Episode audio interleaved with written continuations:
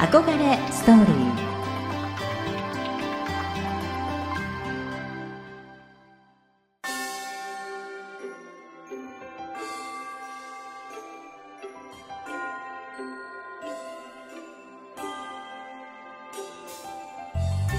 憧れを原動力に女性はもっと輝ける。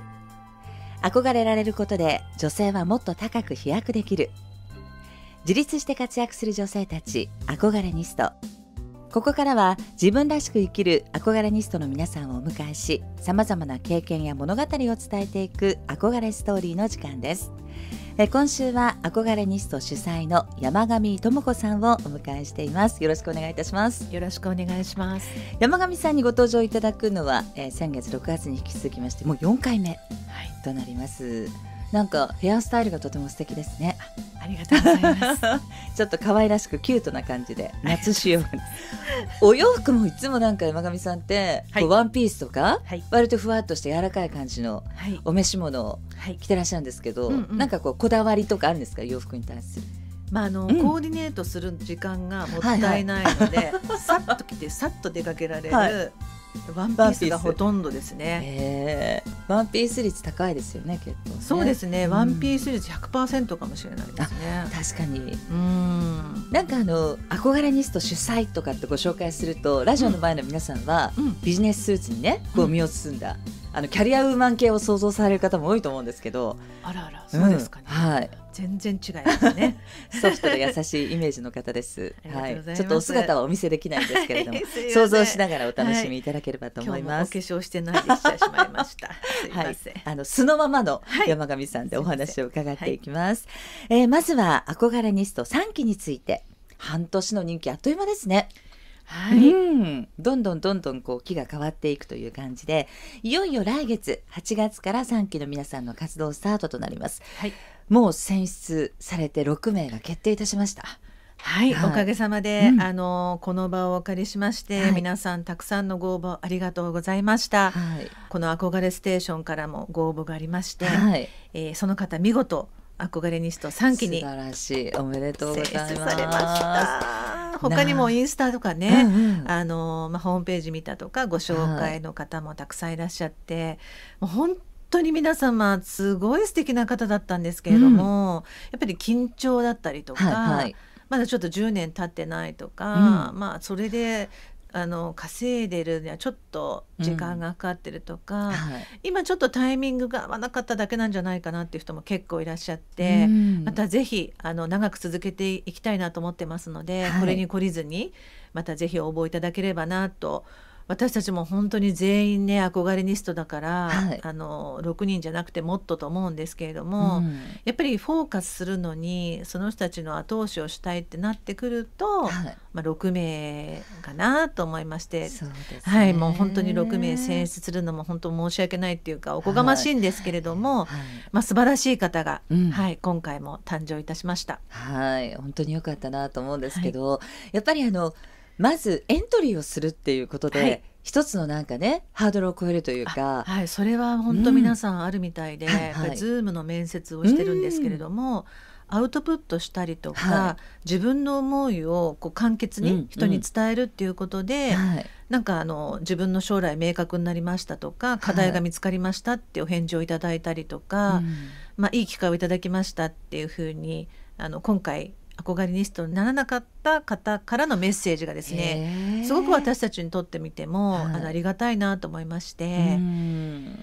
まあ、やっぱりアウトプットするっていうのはなかなかね自分一人でやってるとないと思うんですがね、はい、他人に思いを伝える、うん、まあ、このタイミングというか、はい、それも一個チャレンジしていただければ、うん、まあ、頭の整理ができたりとか、うんいいタイミングに皆さんこうやっていただけるのが半年ごとにありますので、うん、半年ごと毎回チャレンジしていただいても 構わないと思うんですよ。本当ですよね。本当にチャレンジ数は全然あの構わないので、はい、ぜひぜひよろしくお願いします。次のタイミングで波に乗ろうとかね。そうですね。バイオリズムってやっぱりあるのでそうですよね。たまたままあもちろんそのライバルのお顔ぶれっていうのもあるでしょうし、職種なんかもね、あのやっぱ多少は関係すると思いますので、あの質問にもっとこういうふうに答えればよかったな、次はっていうふうに思っていただいて、はいね、自分の、うん。うん思いを口にするとか形にするっていうのは、ね結構難しいですいやよね。本当に。だから自分にとっても本気づきの一つになりますから、はい。エントリーすることだけで一つ大きなチャレンジなのかなという気もします、はい。そして私たちの立場にとって一番やっぱり嬉しいのは、うん。ラジオを聞いて本当に。一歩踏み出していただいた方がいらっしゃるということですよいね。や本当おかげさまで、もうあのありがたいでうす。ん。多分東京の方だったと思うんですけど、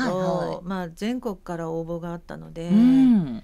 まあ本当にねたくさんの方がラジオの聞いてくださってるこのね声の先にいらっしゃるっていうことは、はい。私たちも本当ね緊張感持ってやらなきゃいけないなっていうのと、はいはい。うん。やっぱたくさんの人に今活躍してる女性たちをうん。お披露目できる、この憧れステーションは貴重な回だなと思っておりまうんす。そうですね、はい。なかなかねメッセージとかリクエストしたことはあっても、うん。憧れニストのエントリーするっていうのは、はい。ハードルが高いと思いますのですでまずもねその勇気にはい。脱帽という感じですね。本当皆様の勇気に感謝しまして私たちも勉強になりますし、うんはい。さらに精度を上げていきたいなと思っております。すね、改めて女性のパワーを感じたような気がいたします。はい、3期6名決定したんですが、うん。まだねちょっとお披露目はできないんですけど、はい。ちなみにどんな感じの方がご職業的にそうですね。一、はい。人はあの、うん。福岡の方で、そうですか。うん、随分ま彼女もすごい素はい。敵でしたし、うんまあ私はズーム面接に参加してはいないんですけど、はい。うん。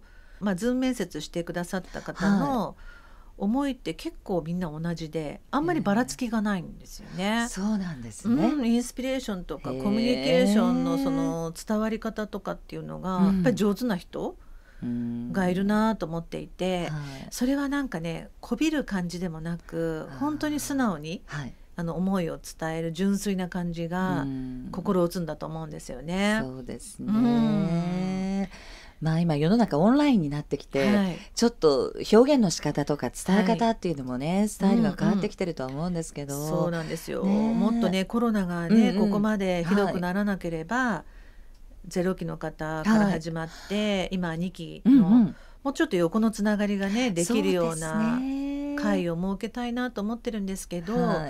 やっぱりね医療従事者とかあの飲食の人を考えると、はいはい、あまりねこう楽しむのもどうかなと思いながらやっぱり気をつけながら何かできることないかなって今模索中なんですけれども。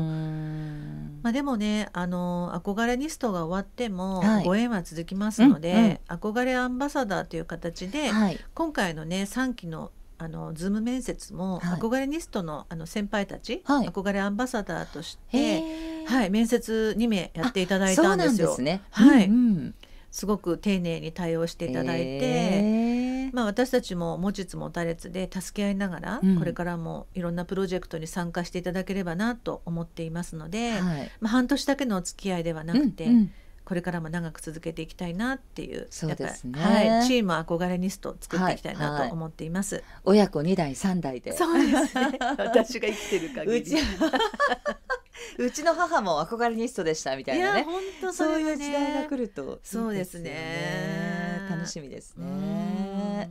あのまあじゃあコロナの状況によってはまた3期あたりから少し活動の場が広がっていく可能性もはい、ねあるということで。はい、ラジオもあの一緒に連動しええ。て公開生放送とかねえ。イベントとかね本当。そういうものがやれる日が早くやってくるといいですね。ね。素晴らしいうん会場ありますよね。あこちらにね。そうなんですよ。もうこのビルの中にええ。ご用意しておりまはい、すので。あのちょ。っと拝見させていただいて。ねえ、はい。ぜひそんな展開も考えていきたいなと思います。はい、三期の皆ささん、この後は、うん。えーっと8月のはい11日から、うん。えー皆さんのお披露目が始まりますけれども、あの2期の方もね、ええ。最後追い込みで頑張ってく。ださって。もうあとわずかですね。はい。うん。やっぱり2期の方も素晴らしい方がいらっしゃいまして、はいこのね憧れステーションももう一回出たいんだけどっていう方がいてくださったりとか。本当にあのこれをきっかけにうん。新しい道をどんどん切り開いていただくのに、はい。2期の方もねどんどん応援したいなと思っておりますが、はい。まあ、8月11日からは3期の方メインうん。でやらせていただきますので、はい。はい、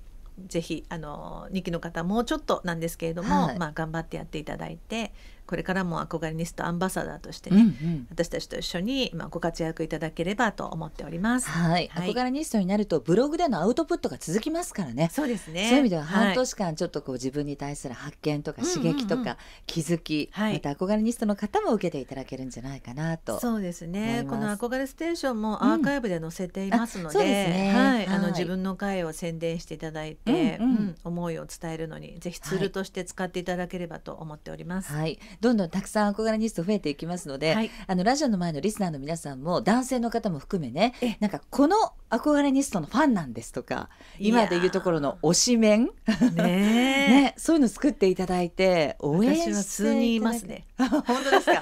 推しメンが。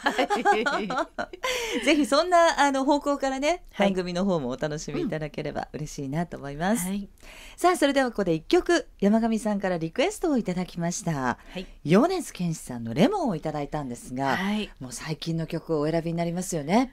そうですかね。うん。でもこの方はやっぱり YouTube からあこれだけね。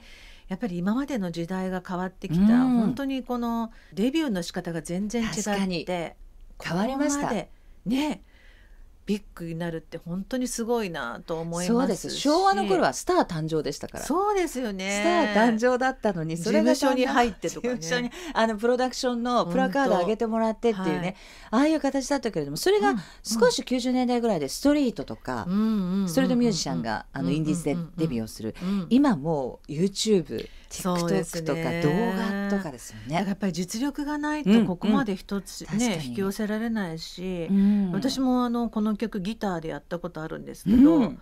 ものすごい難しかったんですけど、はい。でも弾けるようになった達成感はもう他の曲には比べ物にならないぐらい いつも音程がこう着地しない感じで進んでいくのがすごい特徴でパプリカとかもね、はいはい。すごいねオリンピックの応援歌になってましたしね。ね。本当今時代をもううん引っ張っていく人だなと思ってるんですけど、やっぱはい。デビューはすごい衝撃で、そうですね、うん。印象に残ってるということで、はい。お送りしたいと思います。米津玄師でレモン。お送りしたのは米津玄師でレモンでした。声も素敵だしね名曲たくさんありますよね。はい。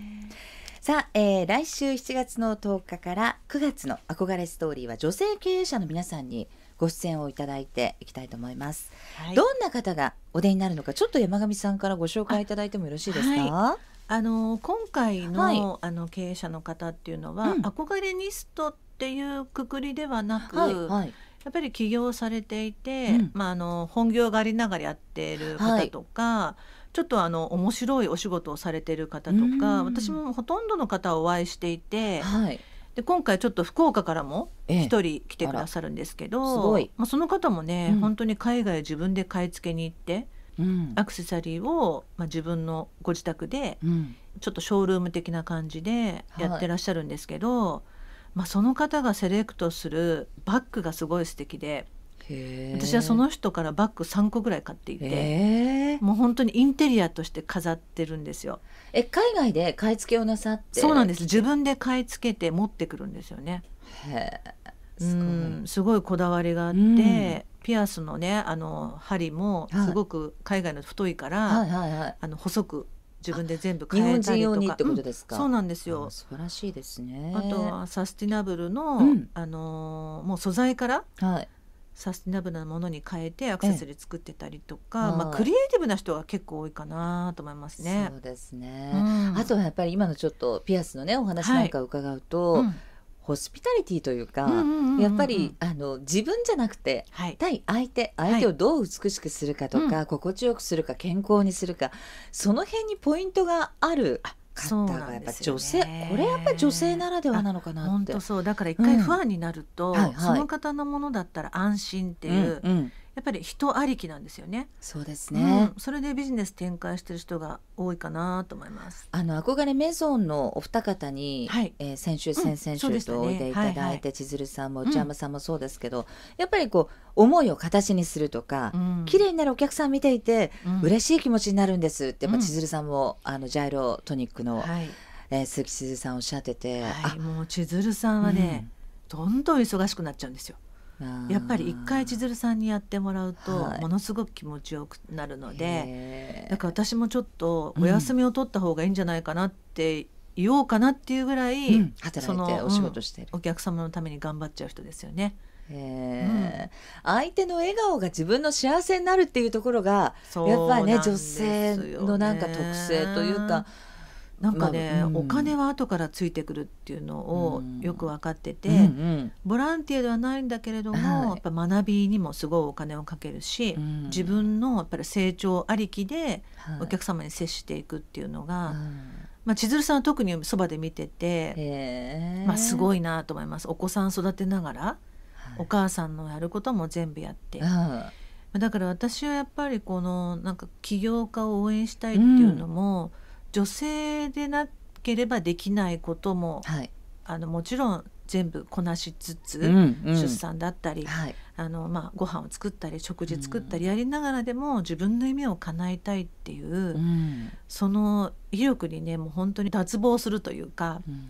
まあ、こんなに忙しいのにそこまで学んでこれを実現していく、なんていうのか粘り強さっていうかはい。っていうのは、やっぱりなんか応援したくなるし、まあ、自分もそうだったんですけど、なんとなく後ろめたいはい。あのこんな自分でやりたいことやっていいのかなと思いながら家事をやったりとか、まあ、ここは手を抜けないって思いながらやりたいことやらせてもらってる。でもそれ仕事なんですけどね、うん。仕事なんだけどなんか自分のやりたいことやっちゃってていいのかしらっていううん。その後ろめたい気持ちがやっぱりね、うん、経済につながってればいいと思うんですけど、はい。まあ、つながる前もあるしね。ややっぱり学びにお金がかかってそれを取り戻すには多分一生無理っていう人も中にはいて。そうですね。はい、あの起業家の方の女性のね話を聞くと、うん。やっぱり後押ししたくなっちゃうんですよね。いやでもやっぱり山上さんのお話を伺っていて例えばちょっとこう身近でね見させていただいてるんですけどなんだろうな器用さというかやっぱりうん。一人の、えー社会に出て働いている女性として自立して活躍する女性としての立場はもちろん、うん。主婦業だったり母業だったり、うん。それをおろそかにしないでやってらっしゃるのは本当に私はねあのコツを教えてコツなんてないと思うんですけど思います。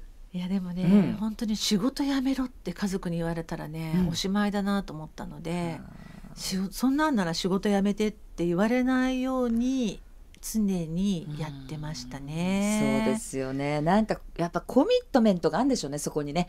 もううん。これをやっぱりやるために、うん。あまあ、犠牲とは言わないですけれども、うんうんうん。あのちゃんとクリアしなきゃいけない事柄みたいなのをうん。ちゃんと整理してらっしゃるから、わーってならないんだろうなと思うし、なんかそもそも自分で稼いだお金じゃないとうんうん自由に使えないってはいいうはい。ことがうんねなんでも思っちゃったのかわからないですけど。そこはすごくわかりますだからね、なんか。あの何買ったのとか、うんこれ何に使ったのって言われるぐらいなら 自分で仕事した方がいいかなって思ってやりたい仕事と思った時にやっぱり私うん。1年間無給で働いうんてはい。ノウハウを覚えたっていうのがすごくいい経験になって、うん。まあ、その時先輩にはい「あなた稼いでないのにうん。旦那さんのお金でお昼食べたでしょ」って言われて「はい」じゃあここでケーキを食べるけど、うんあなた稼いでないんだから、うんケーキと水にしなさいって言われたんですよ。コーヒー飲むなと。そう。いやねその時無給で働いててでもその先輩もケーキと水にしてくれてあなたがここで一個契約を決めて、うん私にお茶をご馳走してって言われたのがもう私の原点、もうゼロから1を生むのってうんこういうことだなと思ったので。あもう本当に今でも泣きそうになっちゃうんですけあどー。その先輩は唯一この業界で活躍成功してるっていう人ではい。華やかで綺麗だったのに、うん。大の大人がはい。ケーキと水ってって思ってでもそれを先輩が私に教えてくれて、はい。まあ、そこからですね稼ぐとは何ぞやっていうことを教えてもらったので。ですね、はい。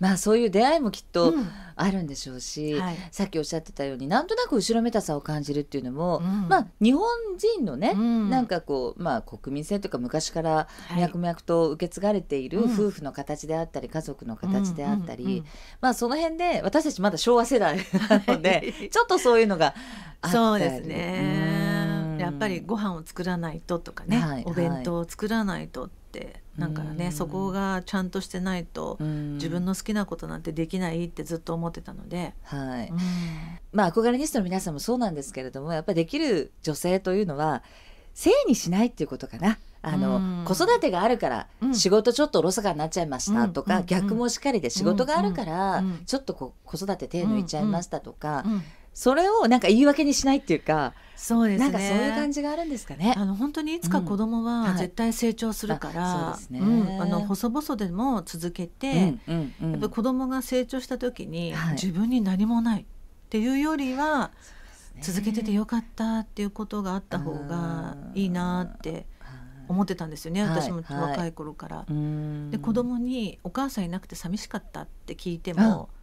まあ、あのちょうどいい時にいてくれて、はい、ちょうどいい時にいなかったから ちょうどよかったって言われてそれすごい救いでした、ね、男の子だから余計にそういう部分もね、はい、もしかしたらあったのかもしれない、うん、その辺のさじ加減も絶妙だったっていうことですよね。よかったです。もう過ぎてしまったので何とも言えないですけど。そうですね、はい、まあだからあのラジオの前でねもしかしたら専業主婦で今頑張っていて、うん、どうしよう社会復帰をしようかななんて考えてらっしゃる方も中にはいらっしゃると思います。ぜひあの背中をね押して差し上げたい気持ちもありますし、うんうん、でもやっぱりある程度こう自分の中での決意というか、うんうん、ねその覚悟みたいなものはそうですね。ねでも本当岡野さんもそうですけど、はい、好きなことだから頑張れる、うんうん、はい。好きなことを仕事にするのを、ね、ぜひ女性にお勧めしたいなと思います、ね。うん、そうですね、はい、あの確かにアクアリニストの皆さんとお話をしてると、うん、あ皆さん、まあ、ある意味の転職にこう出会えて、うん、だからこそこうやって頑張れるんだなっていうのが伝わってきますので、本当にそうですね。ねぜひそんな皆さんのお話もこうちょっと参考にしていただければ幸いです、はい、あの世の中では風の時代なんていうことが言われてますけど、はい、この時代の女性の働き方とか、何かお考えはありますか？いやでも本当これから番外編として、うんはいはい、あの起業家の方がたくさん出ていらっしゃるので、はい、まあ、まあ、その方たちの、うん。やっぱりあのアドバイスだったりとか、えー、あ自分にこれプラスになるなっていうことをチョイスしてもらって、はい、まあ、全てこのキャリアをみんなでこうお裾分けっていうかシェアするというか、うんうんはい、自分一人のものじゃなくて、うん、まあ、そんななめ優しいもんじゃないよっていうことも伝わるかもしれないし、はい、あこういうチャンスはものにしなきゃっていうのも本当に実践してやっている方たちのお話を、はい、ぜひこの時代だからこそ、はい、このラジオを通して皆さんに勇気を与えられればなって思ってるので、うんうん、決して一人ではなくって、まあ、支え合ったり、仲間として応援し合える人たちを、まあ、総称して、まあ、憧れプロジェクトってやっていきたいなって思ってるんですよね、うん、知識とかコミュニケーションが大切になるこの風の時代です、はい、自分らしさを皆さんね、うん、あのぜひたくさんの憧れニストの皆さんから、はい、えー、見つけていただければ幸いです、うん、はい。よろしくお願いします、はい、今お話がありましたように8月の11日から憧れニスト第3期がスタートしますが7月から9月までのこの時間は番外編として女性経営者をお迎えしてさまざまな経験物語をお聞きしていきます、えー、来週は東京ドライブアクセサリーデザイナーの吉野千早さんをお迎えします。すごく素敵なものすごいセンスが良くて。あのいつも素敵なお洋服を着ていて、はいはい、もう小さいんですけど、ええ、ものすごいパワーですね。そうです、ね、本当経営者です。本当に経営者、海外のいろんなあのパテントも取ったりとか、うんうん、海外で仕事したりとか、もう本当に周りには大物デザイナーがいっぱいいる感じですね。まさにサスティナブル、うん、はい、あの素材にもこだわった、ねうん、素材にもこだわってこれからの時代に、はい、はい。ぜひご期待ください。はい。えー、ということで憧れストーリーこの時間のゲストは憧れニスト主催の山上智子さんでした。どうもありがとうございました。ありがとうございました